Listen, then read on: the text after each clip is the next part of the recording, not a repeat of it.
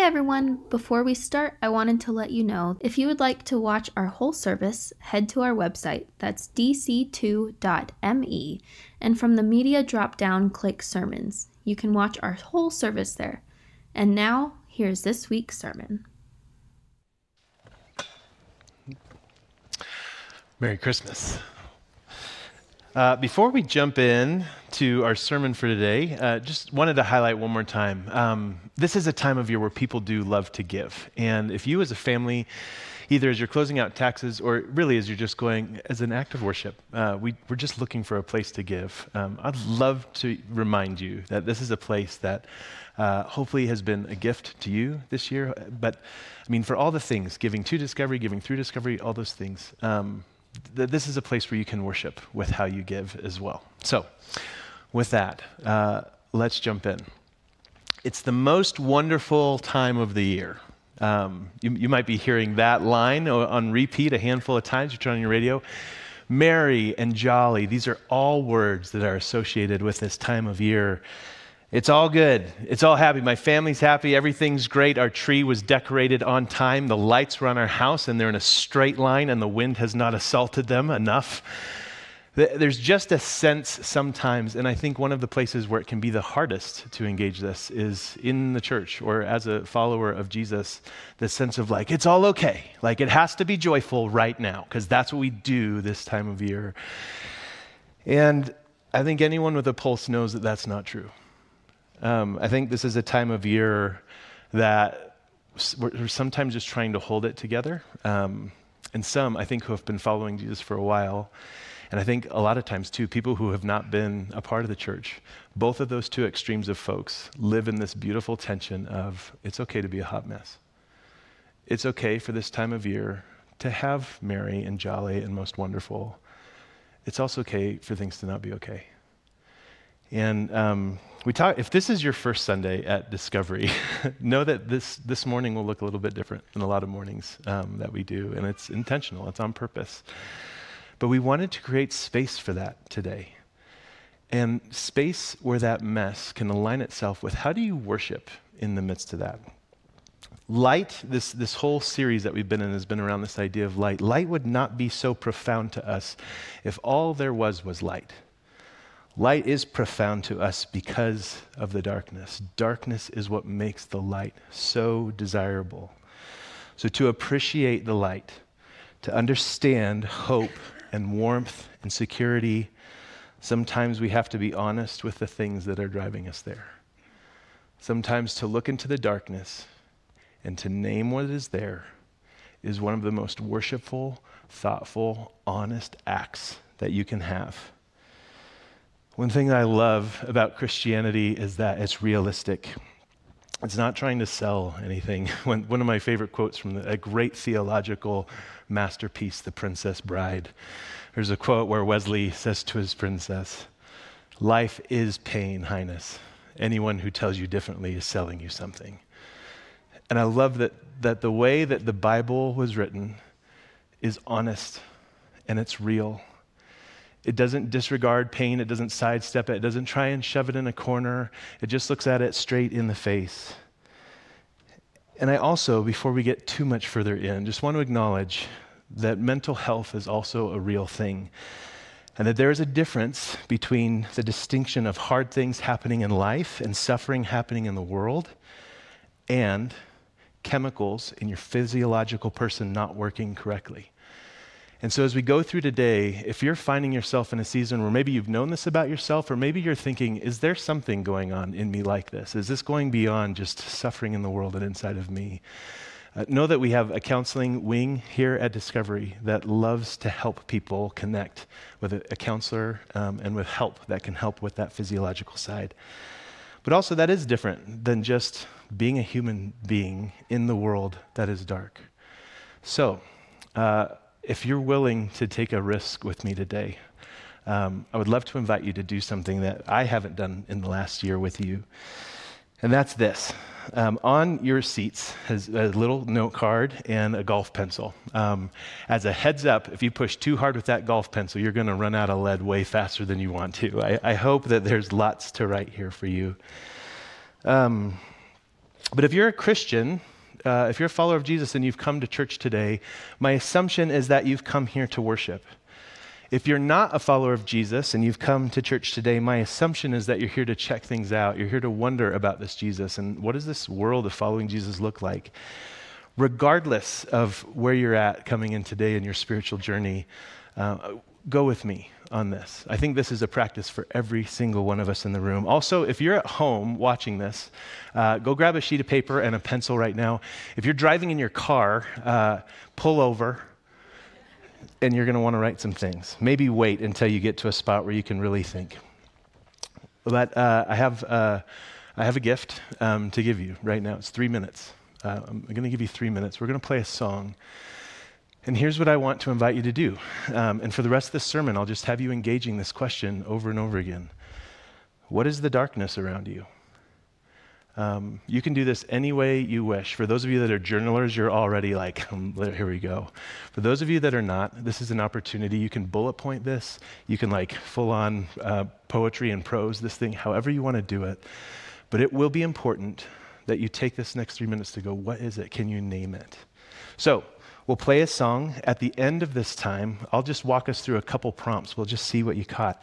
Um, full disclosure, as we get towards the end of our service today, um, I'm going to ask you to fold these and come put these up in these metal troughs that are at the front of the room. Um, nobody will read them. We'll throw them away. When they're done, I'll burn them if you want me to burn them. But um, that's what we're going to do, okay?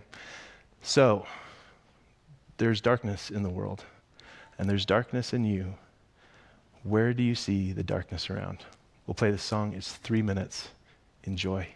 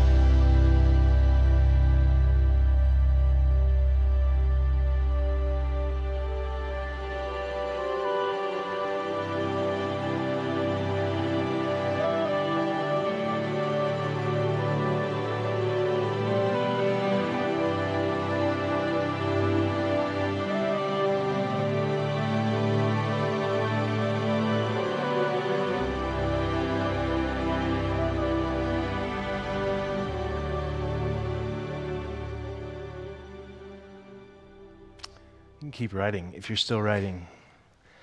Uh, you might have written down some things about the world around you, the world outside of you. Maybe you wrote something down about the war in Ukraine, or the wars happening in Somalia or Syria or Yemen or a number of other countries.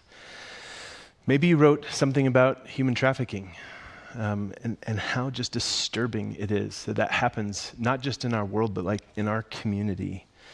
Maybe you wrote something down about the tension of racial justice in our nation today and in the world, or of other broken and corrupt systems. Maybe you wrote something down just about the epidemic of mental health and how that affects homelessness, how that affects families, how that affects people. Maybe you wrote something about the sadness of school shootings that have happened. That's the world outside. I mean, there's so many more things, but the dark is just so dark. Maybe you wrote things that are more about the darkness around you that's also inside you. Maybe you wrote about the shame of addiction or things that you've done.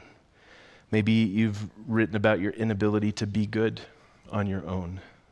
Maybe it's the anger or the inability to forgive people in your life. What about your own physical sickness that you feel?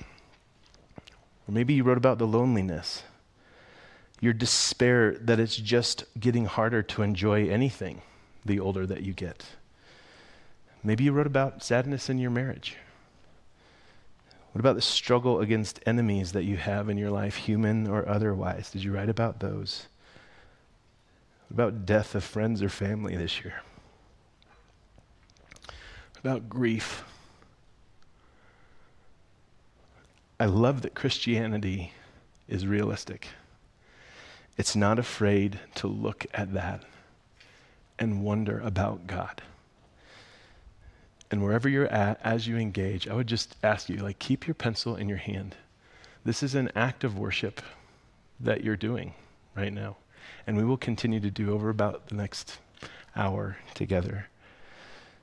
Perhaps one of my favorite reasons for why God or something like Him must be out there is that we have this desire and this gut feeling that this isn't right. That this darkness that we feel that you've written about, this is not as it should be. This darkness is ubiquitous, it's everywhere. But none of us have ever experienced a moment of pure, perfect peace and goodness. And yet our hearts long for that. You would think if it was just pure evolution, we crawled out of mud, that just how much darkness is out there, we would just be used to it. That's just normal. Like we should, that, we should exist in that space fine. And something in our human souls cries out and says, This isn't right. There must be something good and beautiful and true, but I can't find it. Where does that come from? It must be out there. So, what do we do when we encounter despair? when the lights go out, or at least it feels like they are, where do we go? If you brought your Bibles today, we're going to be in the book of Psalms, uh, Psalms 13, and it's our only text for today. One thing I love about the Psalms is essentially you're just reading somebody else's journal. it's a little weird and awesome because you get some insight into this person. Today, it's, it's this man named David. And this psalm is not an uncommon one. We didn't have to like search to find this one that's in the Bible.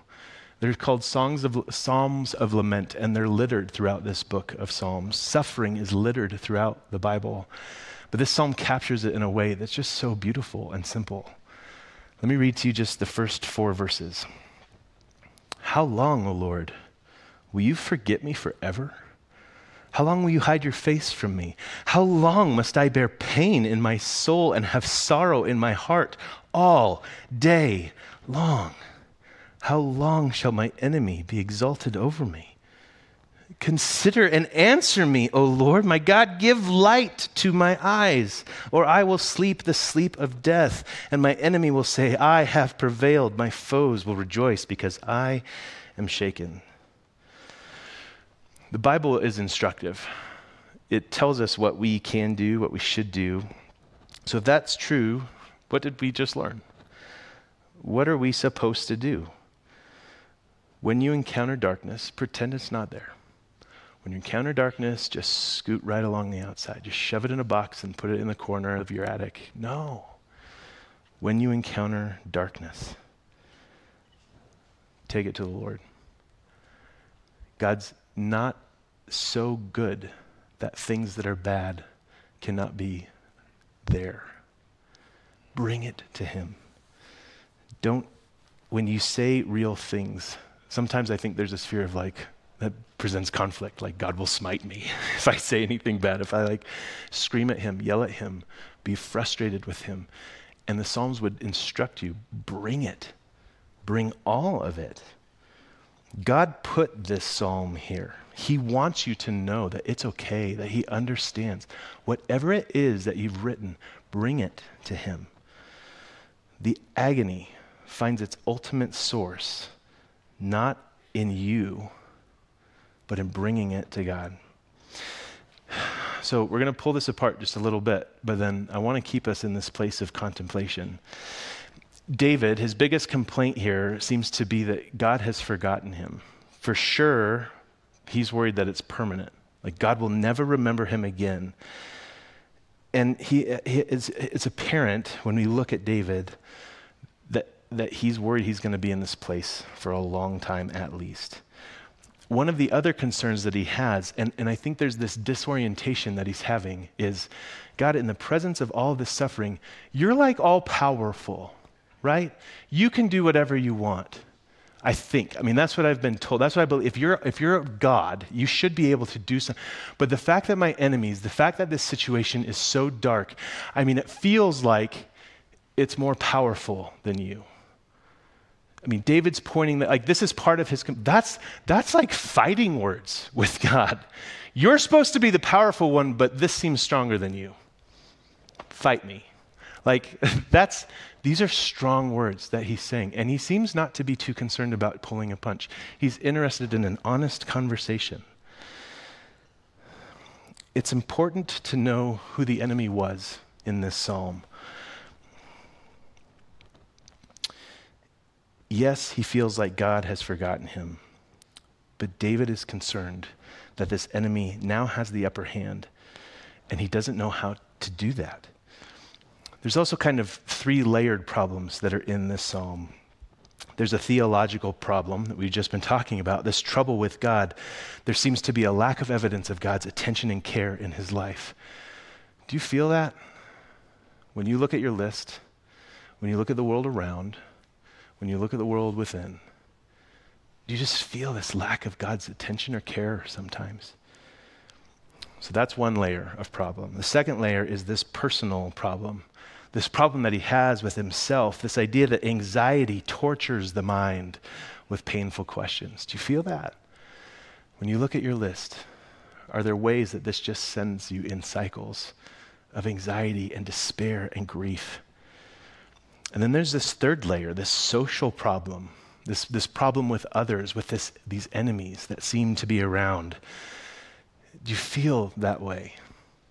As you look at your list, is there, are there social issues that are involved, relational issues that are involved? Rarely will crisis only involve one of these things. When you see a problem in the world, the darkness, it seems to cause everything to fall apart. And I think it's because at the end of the day, like David, we're looking at it all going, God, I thought that the world worked this way, but it just seems like this darkness is so much more powerful. Culturally, for David too, he's saying a really big statement because this idea of having God look towards you, to look into your face, was not just a relational idea or metaphor. It was this idea of like, this is the source of life. And if he's looking at you, that is a gift and a blessing and life itself. But as David's writing this, when you look at the literal language, how long will you hide your face from me literally means you have turned all the way around.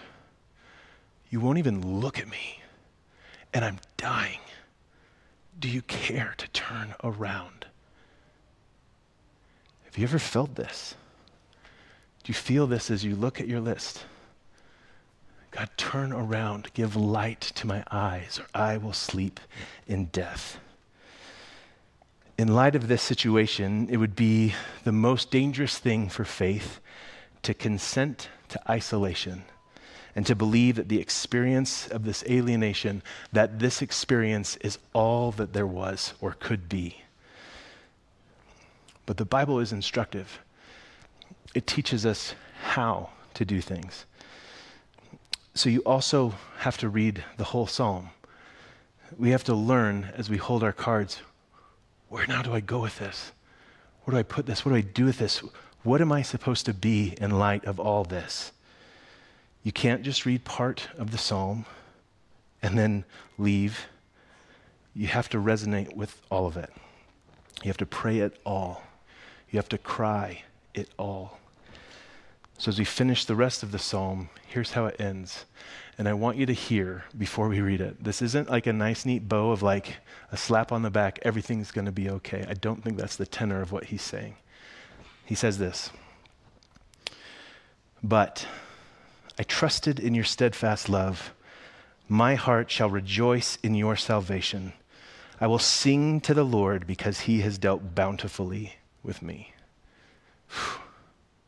Okay, if we just follow the tense of what's going on, he's just said, major problems. I'm really struggling to the point of dying. But tr- he says, I have trusted. That is a past tense thing. He is looking back over his story, everything that God has done and been a part of in his life, and he's pointing at those things, saying, I have trusted you before. In the midst of darkness, in the midst of hardness, of despair and grief, I have trusted you before. But I trusted in your steadfast love, and my heart shall rejoice in your salvation. Shall is a funny word, too, because it's present and future tense. It's, it's like this choice that he's making in the moment. Here is my despair and my grief and my terror. Here's my list, God. And I'm worried that I'm looking at the back of your head and that that's it for me. However, as I look back into my story, you haven't left me yet. So I'm going to trust in that today. And I'm going to trust that that's going to get me through to tomorrow. There's such a simplicity in this. And then he finishes I will sing to the Lord because he has dealt bountifully with me. Regardless of if you're somebody who's been following Jesus, if, if looking back on your story, if you can see God's presence, or if you're new to this, regardless, we all have a story, and that story has led you here today. And I think Jesus would be saying, look back on that. This prayer is based on the belief that the lives of those who belong to God matter to God. Do you feel that? Do you feel seen? Do you feel wanted by Him? Do you feel invited into a conversation and that this conversation is always open no matter how hard the words need to be from you? God is so much a God of goodness and love and of saving lost things that when we encounter suffering and terror, we can begin to feel the lack of His presence and goodness there. But I think there's an invitation in this psalm his presence is just as much in this suffering as it is in this goodness. I had some friends a few years ago.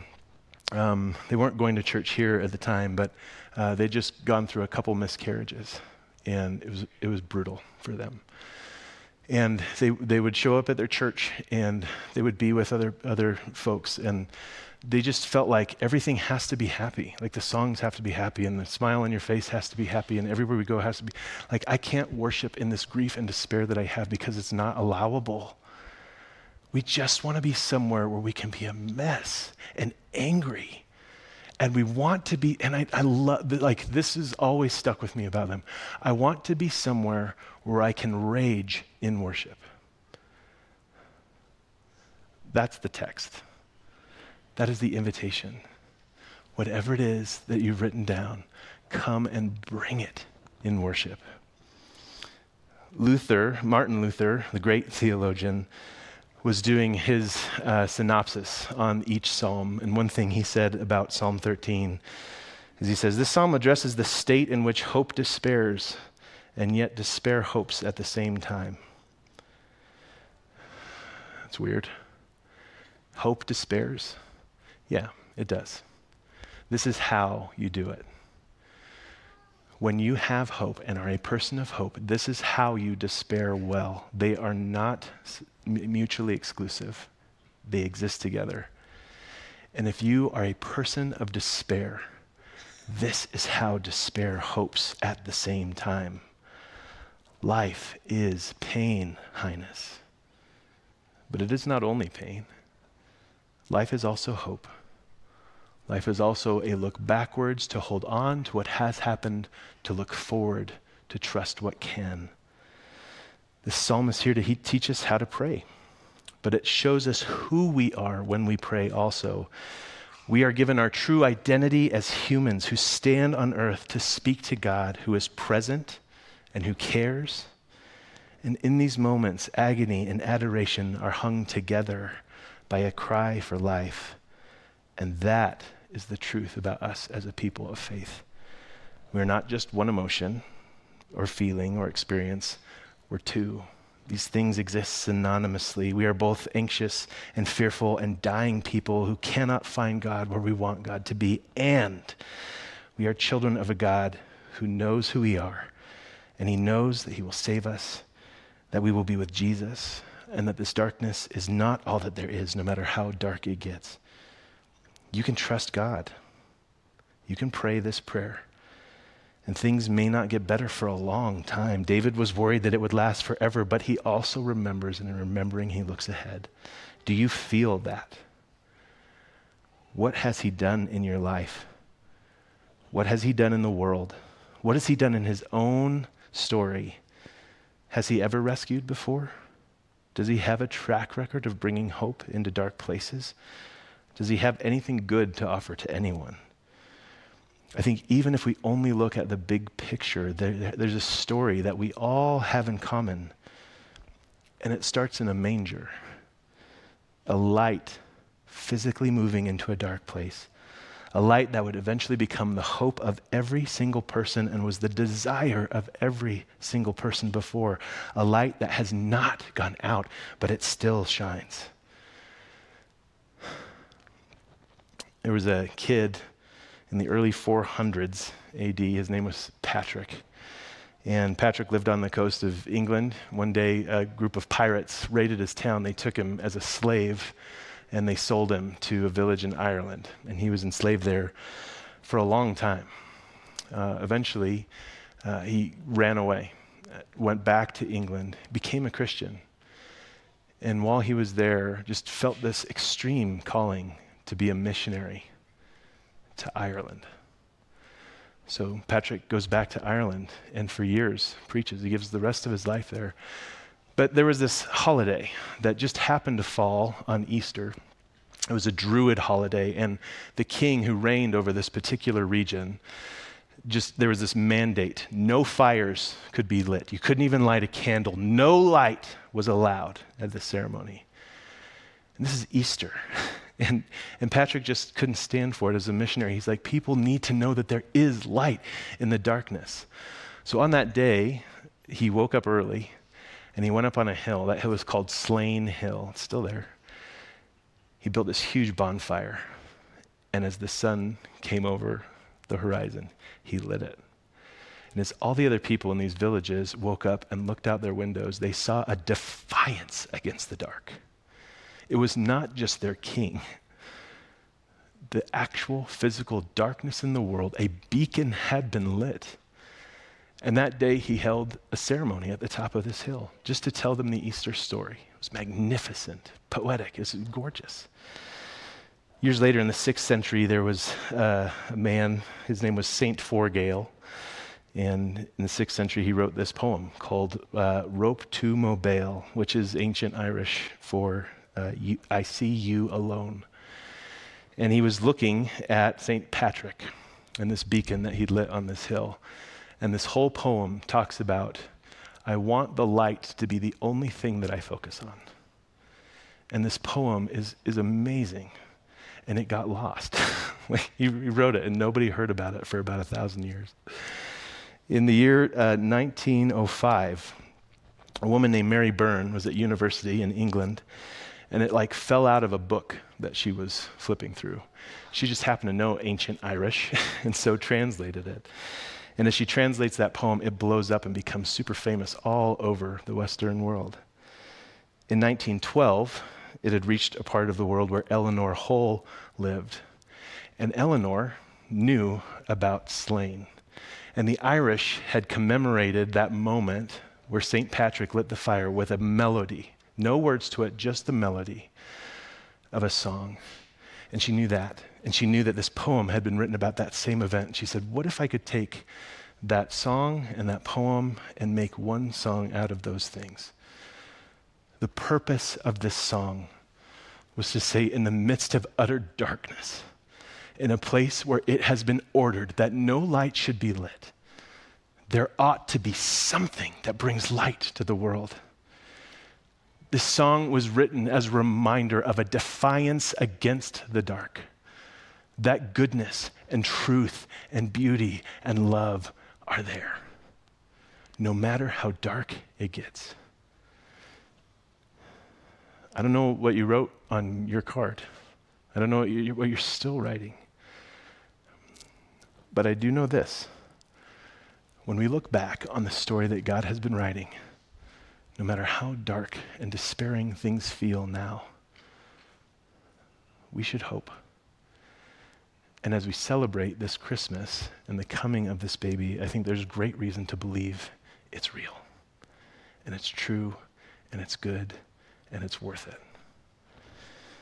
So here's what we're going to do uh, I'm going to invite Alex back up on stage, and she's got a, another gift for us today.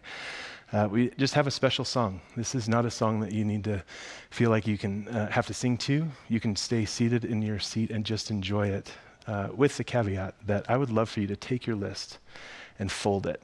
You can like half fold it, triple fold it, however you want to do it. But as she plays and sings, um, there's something to having the darkness and feeling like this is the most real thing. I'm going to hang on to it. And there's a difference between that and naming the darkness and seeing the darkness and then physically offering that darkness to God to say, Would you do something about this? So if you're willing and able, I would love to invite you, as she's singing in the midst of the song, stand and bring your card and put it in one of these metal troughs that are up front. We'll do one final thing with them, but uh, as she finishes, if you can have those up here, that would be great.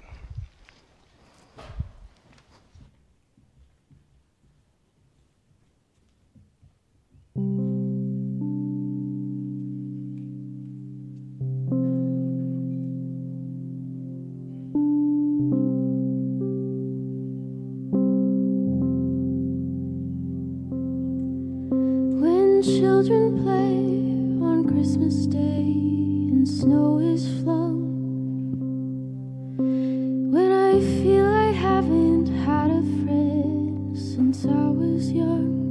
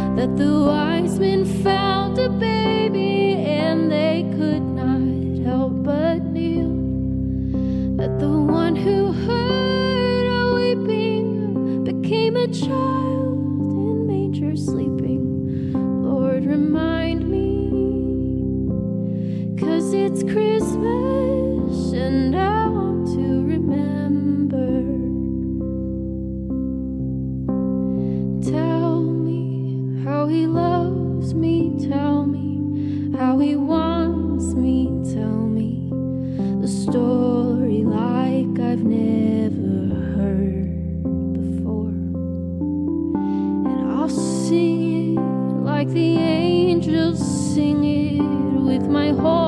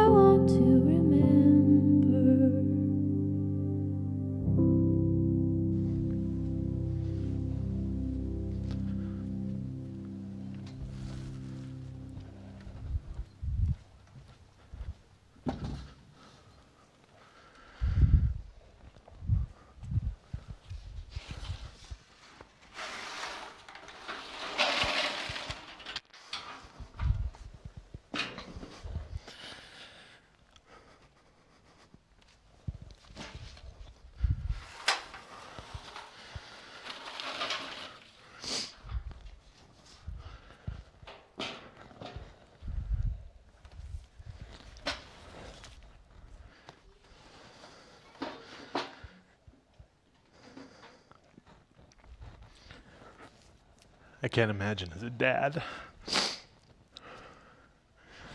putting my kid in a manger and like the darkness, all of it, taking him from a place where he was safe and things were good and setting him down in the midst of all of it. You are loved and you are fought for. And if you're in a spot where you're like, I just, I couldn't let go of it today, I just want you to know, like, God bless you. It's okay. He's still waving you towards Him kindly and gently, not forcefully. But there is liberation in trust. The hope, the light to our eyes is that God did not leave us, He did not abandon us. And He came down. And where did He come to? The wonder of the Nativity is that he came to a poor family, into a manger filled with straw and dirt, right smack dab into the middle of the darkness of our world. He engaged it fully. He was tempted in every way that you and I are tempted. He lived fully aware of all of the darkness that you and I are aware of. He looked that same death in the face that you and I face. And he came into all of that to be with us. Emmanuel. So, two things. First, He is with you in the darkness. He came into all of this because you're not forgotten. He's right here in it. All this muck and mire and darkness, He lives in this place too. He's not waiting for you on the outside of your suffering or waiting for you to get through it so you can be with Him again. You do not need to escape where you are to feel his presence. He's right there. Hold still. Don't run away from him. And second, as he looked at it all, as he experienced it all, he walked in all suffering and grief straight into agony and death itself. And if this story is true, his story did not end there either. Not only did he rise beyond the darkness, but he turned around and he's waving you towards him to hope that something can exist beyond the dark, that death isn't the final word of every story, but that new life and light can still come despite the dark. That is what his story has always been about.